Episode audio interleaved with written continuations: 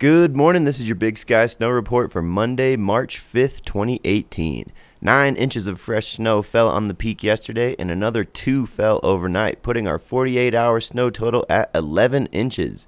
Today will be mostly cloudy with a high chance of more snow. The low temperature will be 10 degrees and the high 19. A west wind will be blowing around 10 to 15 miles per hour. It's deep out there, so get your gear and head on up to Big Sky Resort.